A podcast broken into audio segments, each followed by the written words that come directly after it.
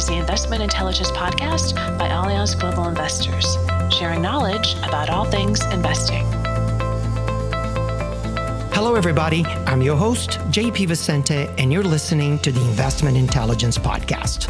My guest today is Justin Kass, one of the senior portfolio managers on the income and growth team for Allianz Global Investors. In this position, Justin is able to deploy capital across multiple asset classes, which makes him just the right guy to talk to when it comes down to understanding the current environment in the financial markets. And the fact that he's as sharp as they come doesn't really hurt either. We covered a lot in this episode the steep rise in long term rates in the US, the new $1.9 trillion relief package signed recently by President Biden, the debate about the future direction of inflation, what's next in the mergers and acquisitions arena, and a lot more. And as always, we like to translate the macro and micro environments into actionable ideas for investors to consider. So I picked Justin's brain on where he sees opportunities today, especially in US high yield bonds, convertibles, and equities. I truly enjoyed our conversation, and I'm confident you will too. Ah, and I have a pretty nerdy cultural recommendation today, so make sure to stick around for that. So now, without any further ado, let's get right to it. Hi, Justin. Thanks for being here with us today. Before we get started, please tell us who you are and what you do here at Allianz Global Investors. Thanks for having me on the show. My name is Justin Kass, and I'm a senior portfolio manager at Allianz Global Investors. The focus of my team is on convertible bonds, high yield bonds, and equities. Thanks, Justin, and welcome back to the podcast. A lot has changed since we last spoke in, in October last year, quite candidly. We have a new administration in the United States, a new $1.9 trillion relief package in the US as well. We have heightened volatility across asset classes and financial markets with special activity on rates, with the 10 year treasury yielding 1.6% by the time they were recording this podcast. That's against 0.75% or so when you were here on the show just four months ago. You know, also inflation has now become a point of conversation after after a long while. So I thought you'd be the perfect guy to help us make sense of all this. And I say this because as a senior portfolio manager in our income and growth team, you are in a very unique position to deploy capital across multiple asset classes. And specifically, I know that you guys, as just said, is you guys focus on US equities, high yield bonds, and convertibles. So let me start there, Justin. Can you contextualize this idea of multi asset investing in light of the current environment, please? Yeah, great question. So so let's just start with the current environment because there's been a lot recently, as you mentioned, on talk of in, inflation, talk on interest rates, and a lot of what this is tied to right now is kind of this reopening trade. We're getting back to normal. People are getting vaccinated.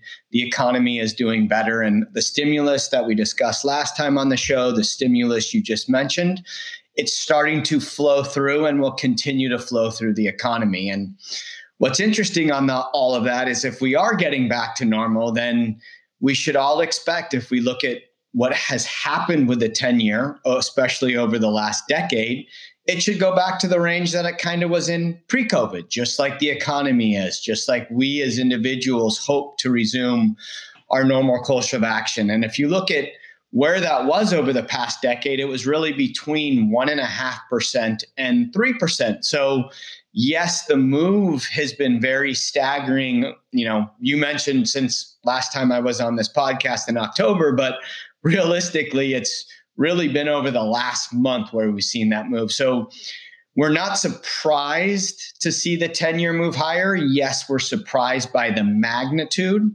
of the 10 year and how quickly it happened but not at the level of which it is at. We would call this more of a normalized level, which is equated to what people are going back to a more normalized society post what occurred over the last year. That that makes a lot of sense. Let me let me extend that conversation because I want to get your take on all of those specific buckets that you focus on. So so let me start with the convertibles market.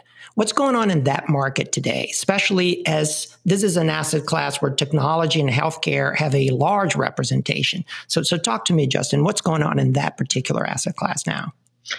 Yeah, there's really two key themes of that asset class you know as as as we come into 2021 the first thing is is for the asset class as a whole 2020 was the second best year ever for the convertible market in absolute performance. It was up over 40% and that the last time we saw return profiles like that goes back to the 2008 9 time period coming out of the great financial crisis the second thing that was very unique to the convertible market, and we discussed this a little bit in October, was the massive amount of new issuance we've seen in the convertible market. When we started 2020, the convertible market was under 200 billion in size.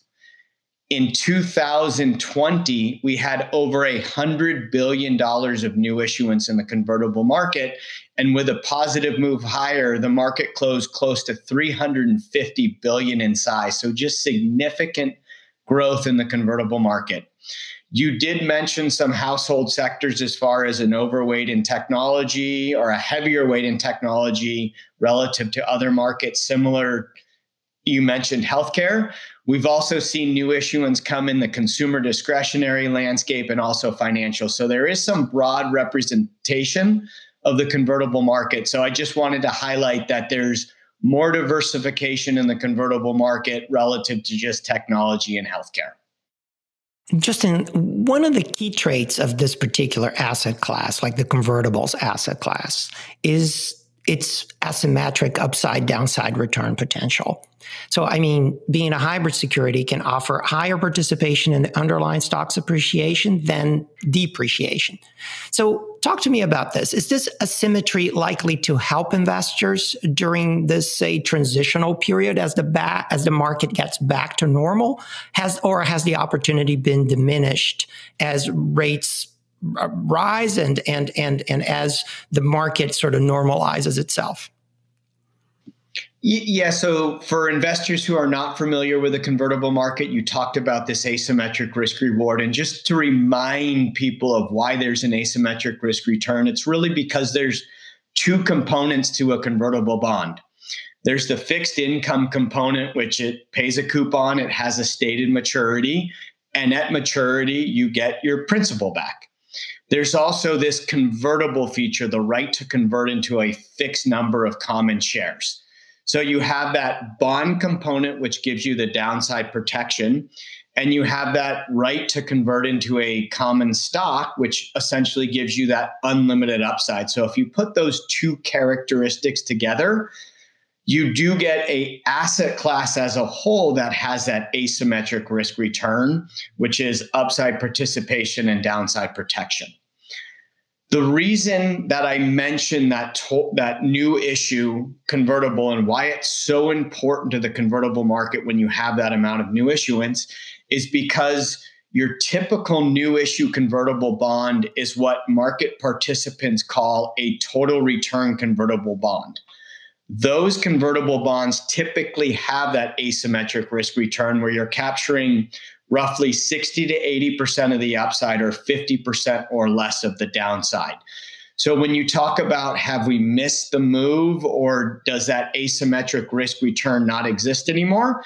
As long as there's new issuance, as long as we continue to see the trends we've seen, then the market as a whole should continue to have those favorable traits that we're looking for with that upside participation and downside protection. Justin, talk to me about this balance of supply and demand in the convertibles market. Uh, are you expecting issuance to continue? Uh, are you how are you looking at that balance of supply and demand? When we came into 2021, we kind of thought it would be fair to say that each quarter we would see $15 billion of new issuance, which would equate to what we and other market strategists were talking about is roughly $60 billion of new issuance for the year. So far through the first quarter, we've almost seen $30 billion of new issuance. So the trend that we saw in the fourth quarter of 2020 actually accelerated in the first quarter of 2021 and i think part of the reason that is is how you started the conversation with a move in interest rates. There is a rush. If a company has not secured financing if a company hasn't pushed out maturities if a company hasn't locked in low interest rates time is running out. So i think we're starting to see companies want to get this lower interest rate. Yes they've moved higher but they're still, when you put it in context of where we've been, they're still relatively low. So I think the dynamic of the first quarter was probably more than what we anticipated or was more than what most strategists anticipated. And probably going forward, it's going to be hard to keep up with the pace that we saw in Q1, but it's going to still lead to a great quarter or a great year of new issuance in the convertible market. Let me switch to, to high yield now. Talk to me about credit spreads in general, high yield in particular, and uh, especially in light of this recent steep rise in yields. Yeah, so when, when it comes to the high yield asset class, we really need to bifurcate between credit spreads and the interest rate move. When you think of how you open, where last October we were talking about stimulus has already happened. We passed a 1.9 trillion stimulus bill. There's an infrastructure bill. There's a reopening of the economy. All of this leads to, or should lead to, improving earnings, improving economic growth. And if you've seen a majority of strategists, they've taken up US GDP forecast. Why that's important to the high yield market, why that's important to credit spreads is historically, if you look at improving economies, that tends to lead to improving credit spreads or not widening credit spreads. Meaning that even if you have a move up in interest rates, the high yield asset class should do better than core fixed income or investment grade or treasuries for that matter. So Year to date, we've actually seen credit spread tightening a little bit in the high yield market. And that is different when you compare it to core fixed income, where there's very little movement available for credit spread tightening as a whole. So the high yield market should do better than other fixed income instruments in a rising interest rate environment because of the higher coupon it pays and also because of its ability in an improving economy to maybe see tighter credit spreads. Listening to you now, I remember that a year ago, a lot of the conversation orbited around uh, a potential large wave of defaults, a large number of so called fallen angels. And although we did experience a bit of both, reality turned out to be much less daunting, let's put it that way, than some some some had forecast. So what is the state of the market now or the market today from a liquidity and a solvency perspective? And and where do you think we're headed next? Yeah, it's it's funny when you think of all markets, reality versus, you know, expectations is you know that's what makes a market. There's the expectations and there's reality. So you're right. In a very daunting scenario and you know that when covid hit and everything went to lockdown it you know no one knows what's going to happen. So it's always the expectation and reality always differ. And we're noticing that a lot of the companies that are issuing high yield today are refinancing they're pushing maturities they're lowering their cost of interest expense and a lot of that goes into what we already discussed. We're having an improving economy. The stimulus is flowing through. You've seen a little bit of tightening of, of credit spreads, and companies that people were a little bit more worried about their ability to get financing are starting to get financing. And you're seeing it with airlines, with cruise lines, energy companies. Capital continues to flow. And as long as there's capital capital availability, then you know, we, we anticipate or the market anticipates that credit spread should remain in a relatively tight level and default rate should stay at a relatively depressed level when we, you know, compared to historical ranges. That's interesting. Let me pick up on that because I would like to ask you where you see opportunities today.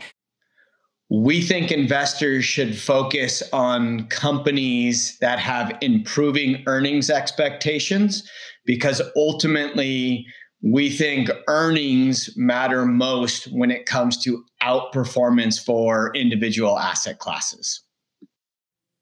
Great. Well, so now we're talking earnings. Uh, let me turn to the equity market because I want to get your views on that as well. So, what are your current views on stocks? We have had a lot of gyration, a lot of sector rotation. We have value coming in. We have uh, growth kind of going back and forth. It's uh, it's very volatile. Talk to me about it.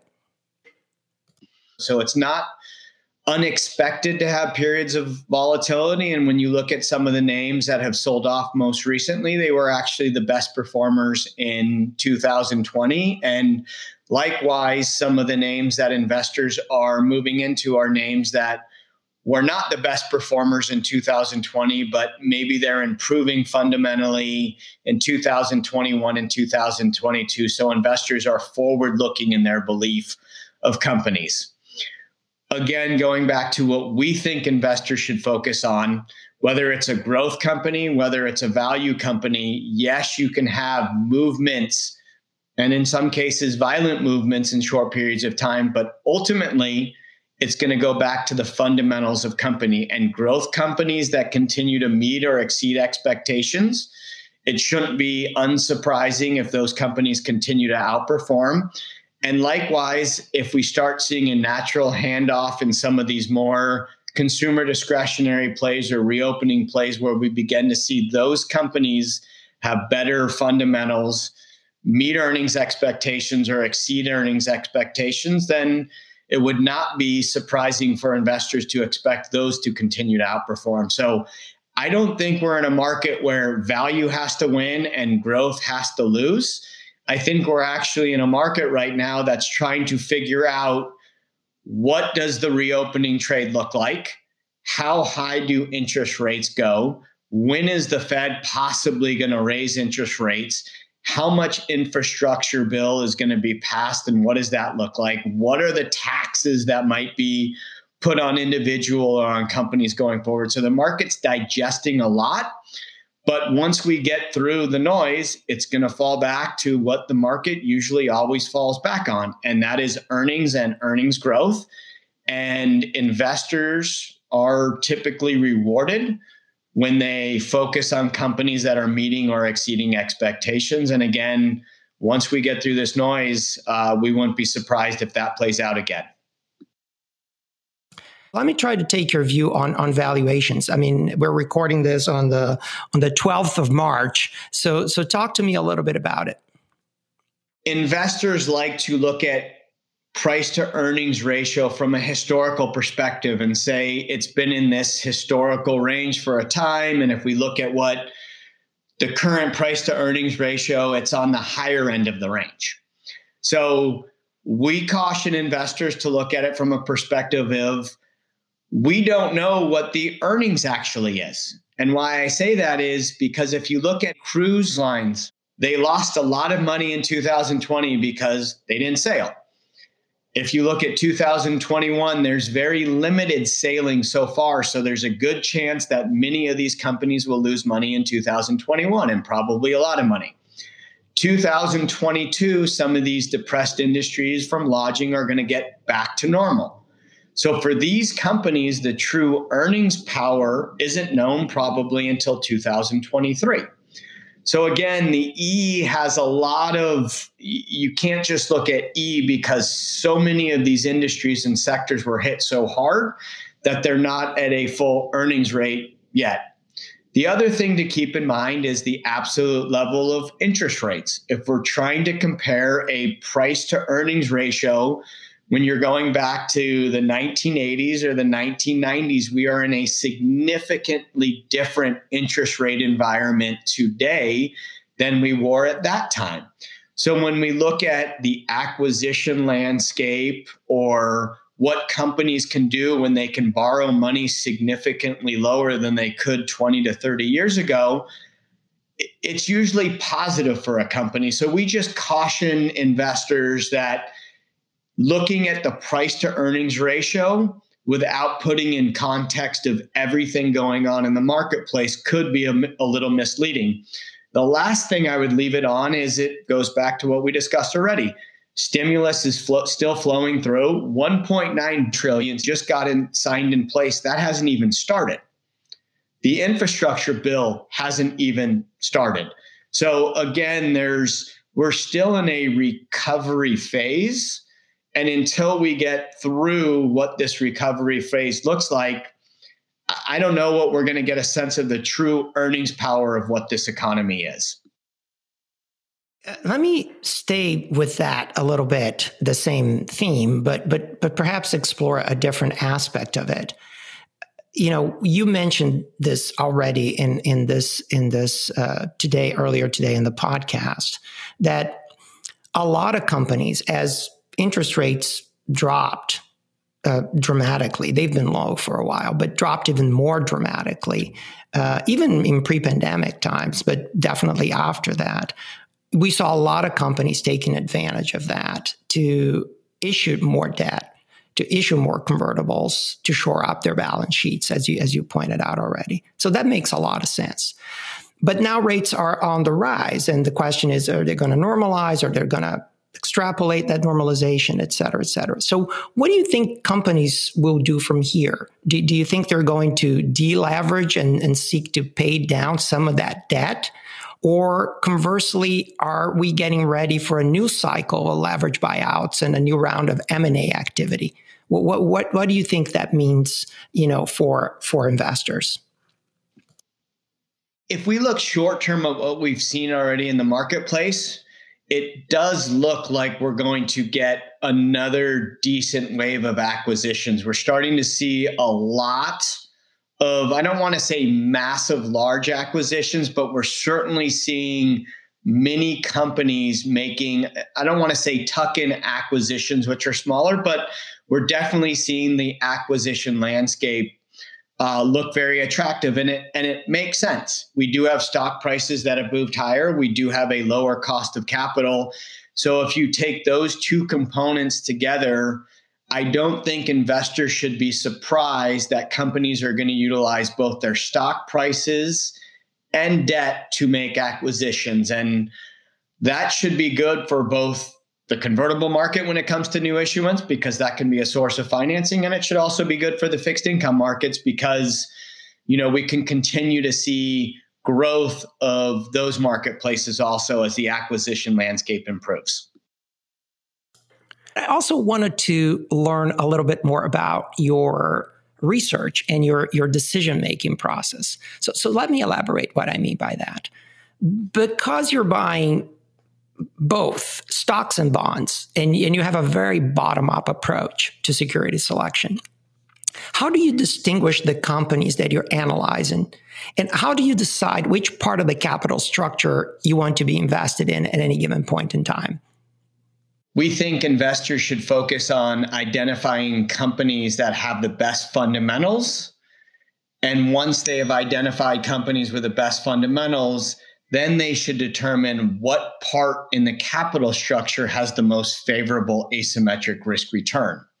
And depending where we are in a market cycle for investors, that could be the high yield bond, that could be the total return convertible bond, or that possibly could be the equity with a covered call strategy on top of that.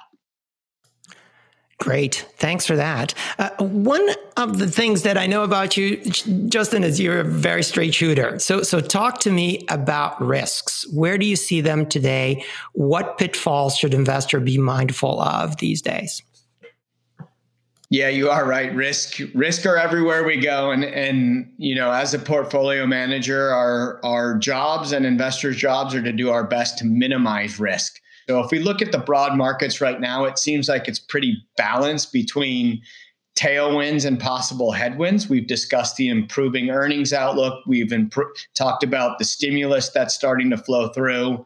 We've talked about companies in the acquisition landscape. So I'd put those as positive tailwinds. And then the offset of that is the possible impacts of what all this stimulus does to inflation and does inflation lead to higher interest rates and it seems again to be pretty balanced in the marketplace. So we think investors are rewarded right now to take risk because we believe that tailwinds right now are a little more favorable than the headwinds.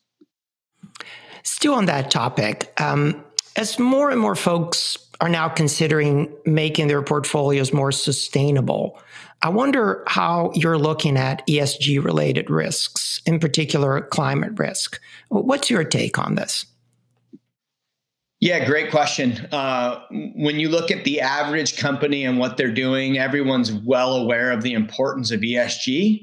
Um, there's been a lot of mandates. We're starting to see green bonds actually come in the convertible market. So we're very happy with the efforts that we're seeing from individual companies. Again, it's a very important topic for the individual investor, and we're really happy with the progress that we're seeing, not only with the mandates that are coming to market, but also the company's drive and initiatives to become more positive and more favorable on their ESG score. So, it's again, we think it's going to be something that investors are going to face, you know, for the better part of this decade. But it, I feel that for the first time, we have everybody aligned going in a favorable direction. And that should be a positive outcome for not only us as portfolio managers, but also for investors. That's great, Justin. We we have covered a lot of ground here today, and it's been a great conversation. And I thank you very much for your insights. Thanks for being here with us and sharing your thoughts with us. But before I let you go, we have a tradition here on the show that uh, we talk and get our cultural recommendation from our guests. So, what is it that you have been doing, you know, when you're not looking at financial markets these days? Uh, my life's pretty boring. Um, we've been very a very good COVID family of not doing anything and not going anywhere.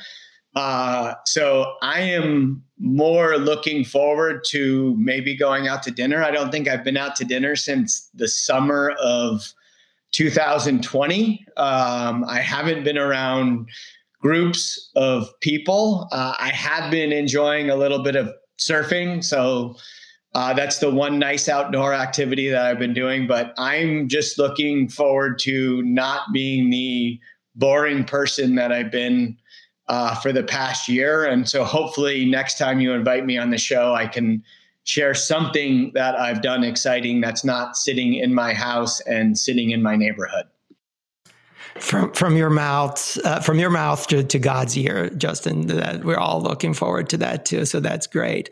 I have a, a recommendation as well, and, and in this case, it's a very wonky one today.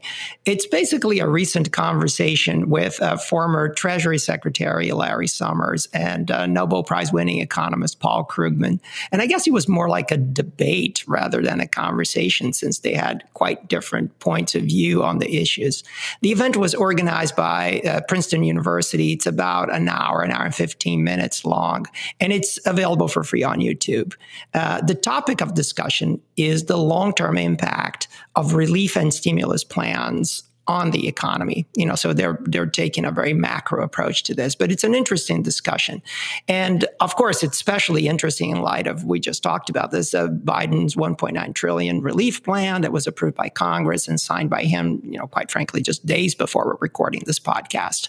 So, like I said, it's it's a wonky recommendation, but one that, in my view, is very much worth the time. So I'll put a link to the video uh, in our show notes so you can follow that for the listeners would like to, to to to to take a look and to check it out.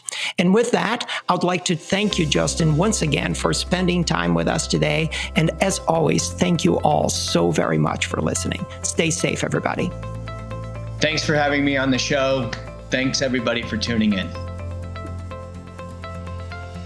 Thank you very much for listening. Quick reminder that you can subscribe to the Investment Intelligence Podcast on Apple Podcasts, Spotify, or Google Podcasts. And if you enjoyed this episode, please rate us on your preferred podcast platform. It really makes a difference. Once again, thanks for listening. This podcast was recorded on March 12, 2021. Investing involves risk. The value of an investment and the income from it will fluctuate, and investors may not get back the principal invested. Past performance is not indicative of future performance. This is a marketing communication. It is for informational purposes only. The information contained in this recording does not constitute investment advice or a recommendation to buy, sell, or hold any security, and shall not be deemed an offer to sell or a solicitation of an offer to buy any security. The views and opinions expressed herein, which are subject to change without notice, are those of the issuer or its affiliated companies at the time of publication. Certain data referenced are derived from various sources believed to be reliable, but the accuracy or completeness of the data is not guaranteed, and no liability is assumed for any direct or consequential losses arising from their use. The duplication, publication, extraction, or transmission of the contents, irrespective of the form, is not permitted.